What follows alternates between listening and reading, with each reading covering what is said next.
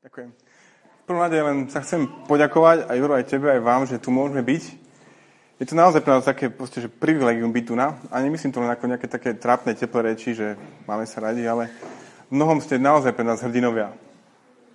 Že tu na, na tomto mieste, v menšom, oveľa menšom spoločenstve, aké máme my v Leviciach, tu ste, verne slúžite si navzájom a snažíte, snažíte sa byť svetlom a svojmu okoliu.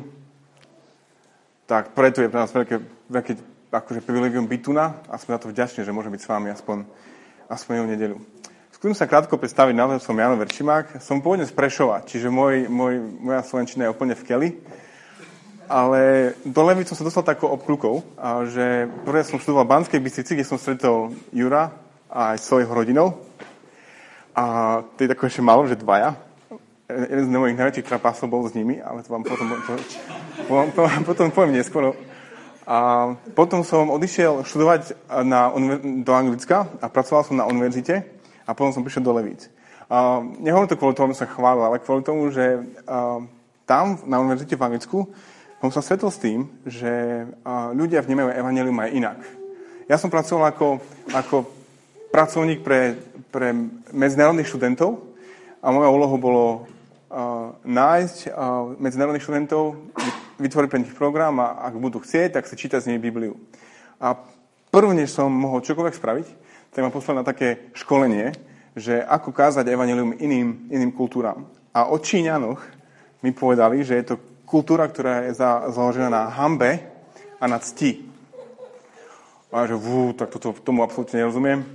Niečo som sa tam naučil a potom sa to snažil nejak používať, ale priznám sa, že keď som sa vrátil na Slovensko a keď som začal trošku pozerať s odstupom aj na našu kultúru, aj na seba samého, zistil som, že Slovensko nie je až tak ďaleko od Číny. Že naozaj um, aj my vieme, čo je to hamba a niekedy hamba je dosť veľký problém pre nás. A tak teraz budeme čítať príbeh o hambe. A poprosím absolventa bakalárskeho štúdia na, na Masarykovej univerzite, aby prečítal absolvent hovorí. Počkaj, povedz, kde to je. Jasné. E, budeme čítať z 1. Možišovej, e, z 3. kapitoly od 1. verša. Prvá kniha Možišova, Genesis, 3. kapitola od verša 1. Hád bol stivejší ako všetky polné zvieratá, ktoré hospodin Boh učinil. Ten povedal žene, či naozaj riekol Boh, nesmiete jesť zo žiadneho rajského stromu? Žena odpovedala hadovi. Z ovocia rajských stromov smieme jesť, ale o ovoci stromu, ktorý je v strede raja, riekol Boh. Nejedzte z neho, ani sa ho nedotknite, aby ste nezomreli. Had však povedal žene, vôbec nezomriete, ale Boh vie, že v ten deň, keď budete z neho jesť, otvoria sa vám oči a budete ako Boh. Budete vedieť, čo je dobro a čo zlo. Keď žena videla, že by bolo dobre jesť zo stromu, že je pre oči zvodný a lákavý na zmúdrenie, vzala z jeho ovocia a jedla. Potom dala aj svojmu mužovi, ktorý bol s ňou, aj on jedol. Vtedy sa obidvom otvorili oči a spoznali, že sú nahí. Pospínali si teda figové listie a urobili si zástevy. Keď začali kroky hospodina Boha, chodiaceho za podvečerného vánku po záhrade, skryl sa človek a jeho žena pred hospodinom Bohom medzi stromy záhrady. Hospodin Boh však zavolal na človeka a riekol, kde si? On odpovedal, počul som ťa v záhrade, bál som sa, lebo som nahý, i skryl som sa. Na to Boh riekol, kto ti oznámil, že si nahý? Nejedol si zo stromu, z ktorého som ti zakázal jesť?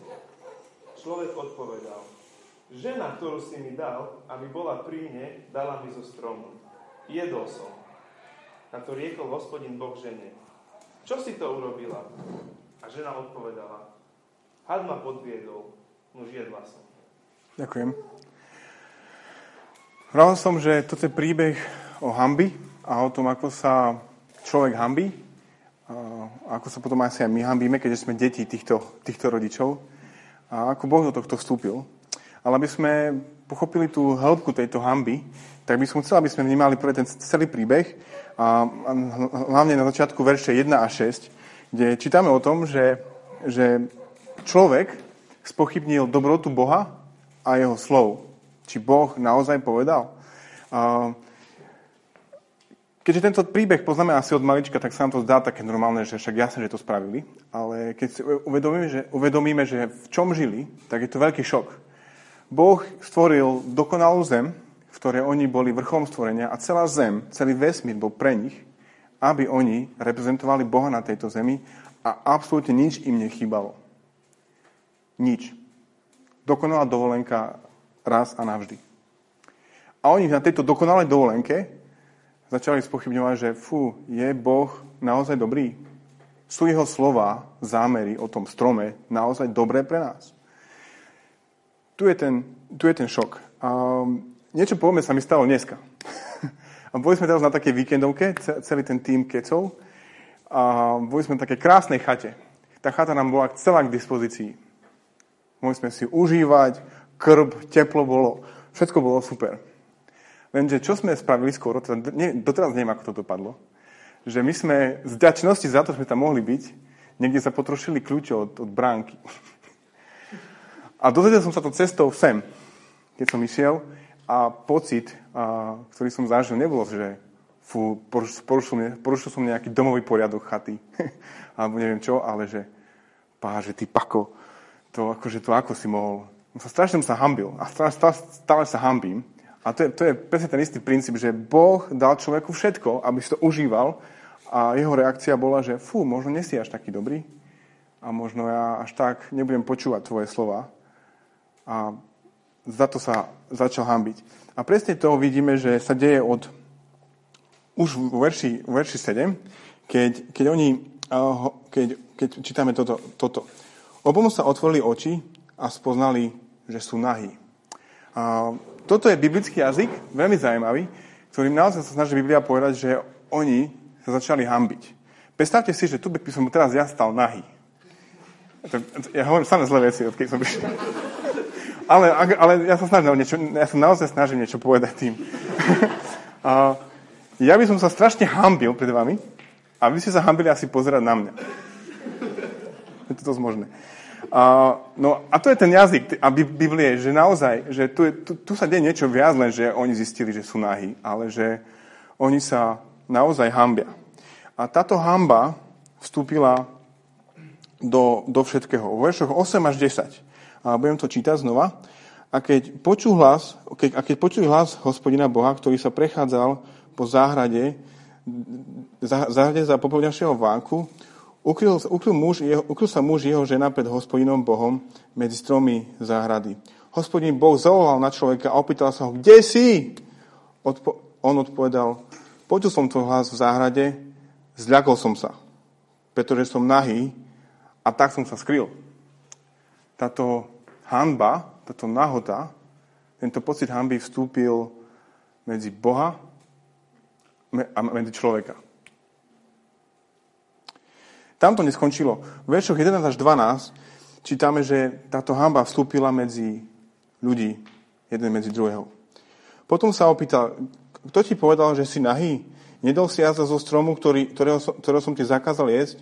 Človek odpovedal, žena, ktorú si mi dal, aby bola so mnou, dala mi z toho stromu, ktorý som jedol. Na to povedal hospodin Boh žene, čo si to urobila? Ona odpovedala, had ma naviedol, tak som jedla. A ten dokonalý vzťah, ktorý mali, sa porušil a hamba a poškodila všetko. Je úplne jasné, a môžeme to čítať pomedzi riadky, že hamba nevstúpila len do vzťahu medzi človeka a Boha, do vzťahu medzi človeka a ďalšieho človeka, medzi Adama a Evu, ale hamba vstúpila do srdca, srdca človeka. Človek sa začal hambiť sám pred sebou. Vidíme to na tom, že keď Boh hľada toho vyníka, že, že kto to bol, tak Adam hovorí, to nie ja, ja nie som taký trudo, to bola Eva. A Eva, nie, nie, to nie ja, to bol had. Proste my nechceme túto hambu niesť, my nechceme takto vyzerať pred Bohom a jedný pred druhými. A preto myslím si, že je dôležité, aby sme hovorili o hambe, lebo toto zažíva, zažíva asi každý z nás. A a potvrdzuje sa mi, že najlepší spôsob, ako hovoriť o, o niečom, že čo je, je najlepšie povedať, že čo to, čo to nie je. A, ja som vyrastal v takej kresťanskej kultúre, kde sa hovorilo hlavne o vine, že my sme vinní pred Bohom a malo sa hovorilo o hambe. Tak chcem trošku porozprávať o tom, že aký rozdiel medzi hambou a vinou. Vina v nás nám hovorí, spravil si niečo zlé. Preto potrebuješ odpustenie a zmierenie. Hamba naproti tomu hovorí, ja som zlý. Riešenie je jediné také, že sa zmení moja identita, nebudem zlý a snáď ma bude mať niekto rád. Uh, hamba je tým pádom strašne, strašne hlboký problém. Môžete aj vyrozmýšľať teraz, že s čím ste prišli sem? Cítite sa viny za to, čo ste všetko spravili? Alebo cítite hambu za to, čo sa všetko stalo aj tento týždeň, alebo posledné týždne? Možno vnímate hambu, ako vstupuje medzi vás a Boha? Vnímate, ako hamba vstupuje medzi vás a vaše, členov vašej rodiny, vašich kolegov, vašich známych? A možno cítite, ako hamba klope na vaše ego a hovorí, že ty si hrozný. Toto, toho si schopný? To sú tie, tie večer alebo rána pred zrkadlom, že tak toto není možné, že toto je kresťan. Uh, hamba naozaj nás, nás ovplyvňuje úplne vo všetkom. Chcel by som sa preto od tohto momentu pozerať na tento problém ako na chorobu. Veľakrát nám hovorili o, o, o hriechu, ako o chorobe, ktorou trpí celé ľudstvo. A teraz by som sa chcel pozrieť na hambu, ako na chorobu, ktorou trpí celé ľudstvo. A preto budeme o, o hambe hovoriť v takých troch kategóriách, že, že čo je teda príčina ochorenia, čo sú tie, tie akože, prejavy toho ochorenia, ak sa nelieči, a potom, čo je teda liečba? Ako môžeme vyliečiť túto hambu, o ktorej sme hovorili doteraz? Um, jeden autor, ktorého meno som zabudol, sa ospravedlňujem, ale hovoril toto, hovorí toto o, o, o hambe a ja som to trošku parafrazoval, aby to sedelo na našu terminológiu a, ochorenia. Tak počúvajte, čo, čo také niečo on hovorí.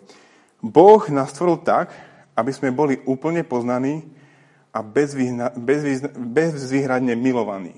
Čiže keď sme zdraví, tak sme úplne poznaní a bezvýhradne milovaní. No pacient, ty a ja, posnutý chorobou hamby, presvedčil sám seba, že ak chce, aby ho niekto dokonale miloval, tak nesmie byť dokonale poznaný. Pacient verí tomu, že nemôže byť milovaný nikým, Bohom alebo človekom, kto pozná jeho najtanejšie zákutia.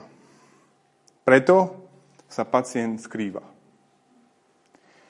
Keď som si toto uvedomil, zistil som, že je to veľká pravda v mojom živote.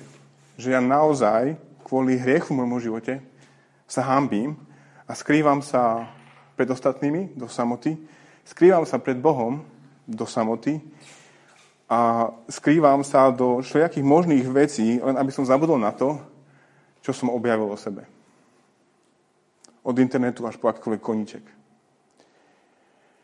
Ak sa táto choroba hamby nelieči, tak sa môže prejaviť takto.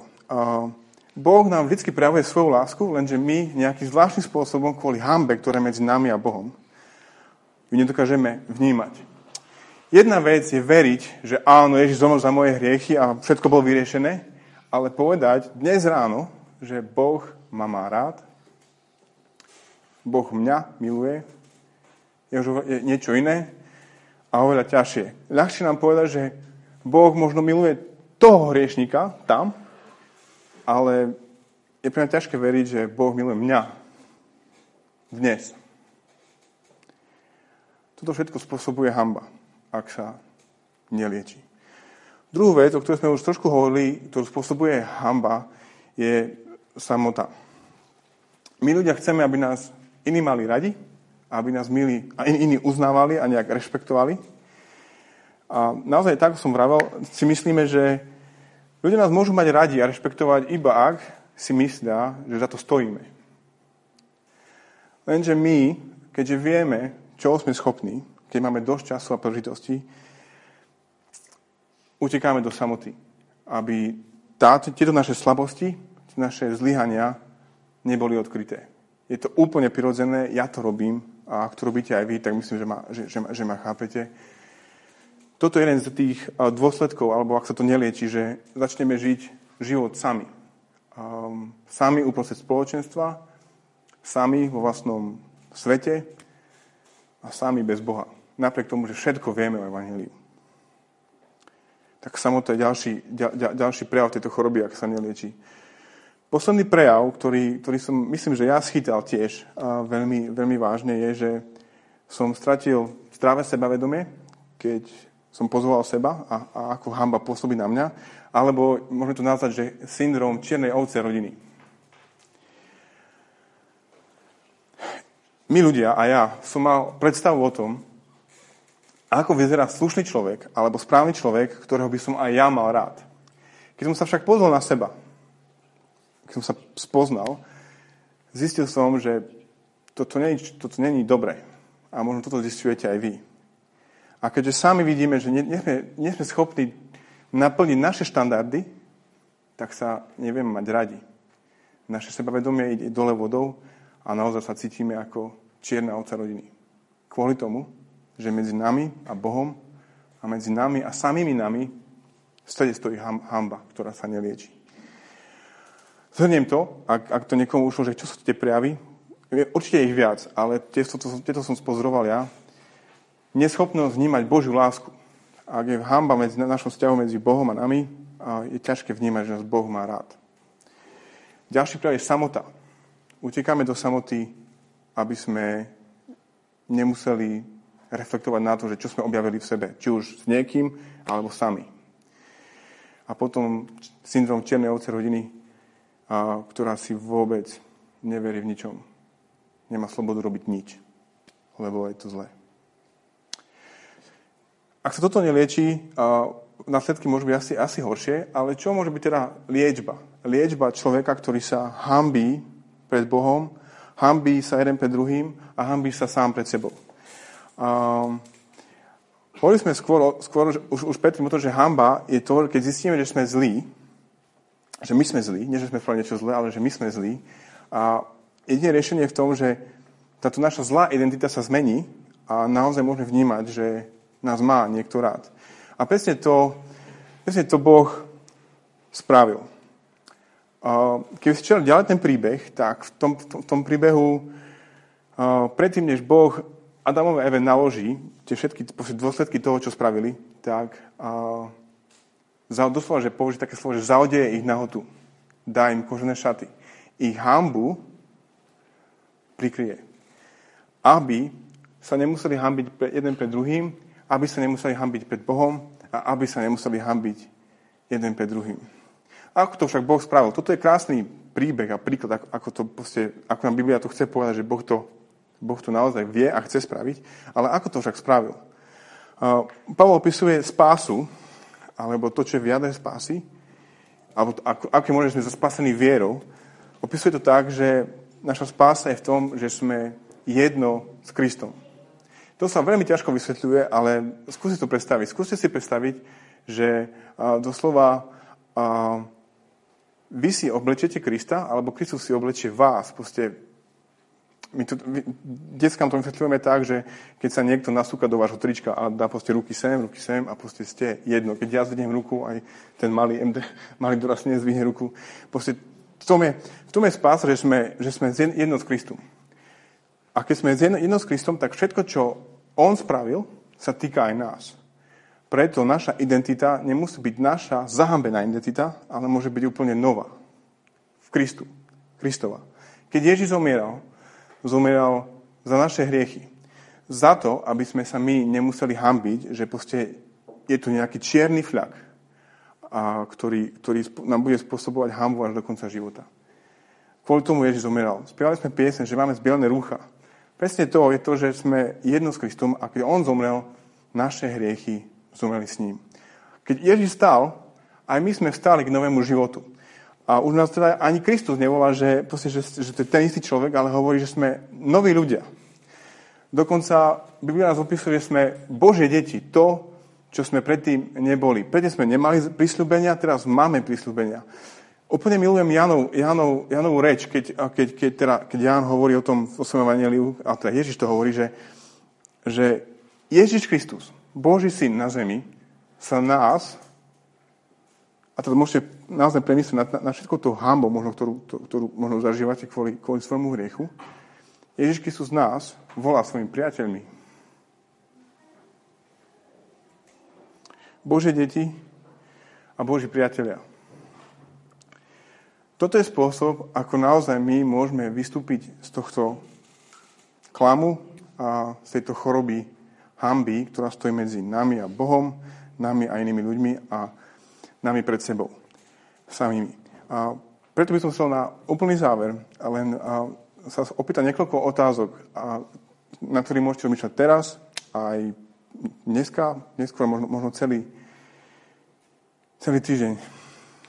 Vedel si, že pocit hamby je dôsledkom hriechu? Že to, že sa hambíme, nie je to, ako sme boli stvorení. Vedeli ste to? Že to je zlé, keď proste hamba sa proste snaží dobiť do našich myslí. Ako vnímaš to, že tento pocit hamby negatívne ovplyvňuje tvoj vzťah s rodinou, tvoj vzťah s Bohom a tvoj postoj k samému, k samému sebe? Vieš to, vidíš to vo svojom živote? Vieš to pomenovať? Hovorili sme o tom, že Boh sa postaral o našu hambu a Ježiš Kristus túto hambu zobral a my sme nové stvorenie. Ako by sa zmenilo prežívanie tvojho vzťahu s Bohom a k ostatným, keby si už prestal, keby si, keby si, keby si veril tomu, že sa nemusíš hambiť pred Bohom a pred ostatnými. Akú zmenu by to spôsobilo v tvojom živote?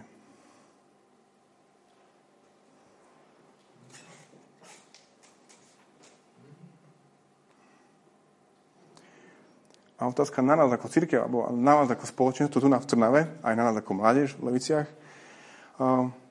V čom by naše, naša komunita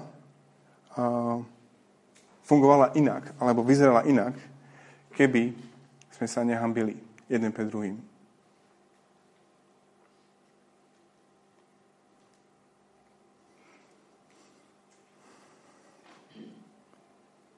Na úplný záver, hamba je dôsledok hriechu, ktorý, ktorý tu nebol plánovaný, ale je tu.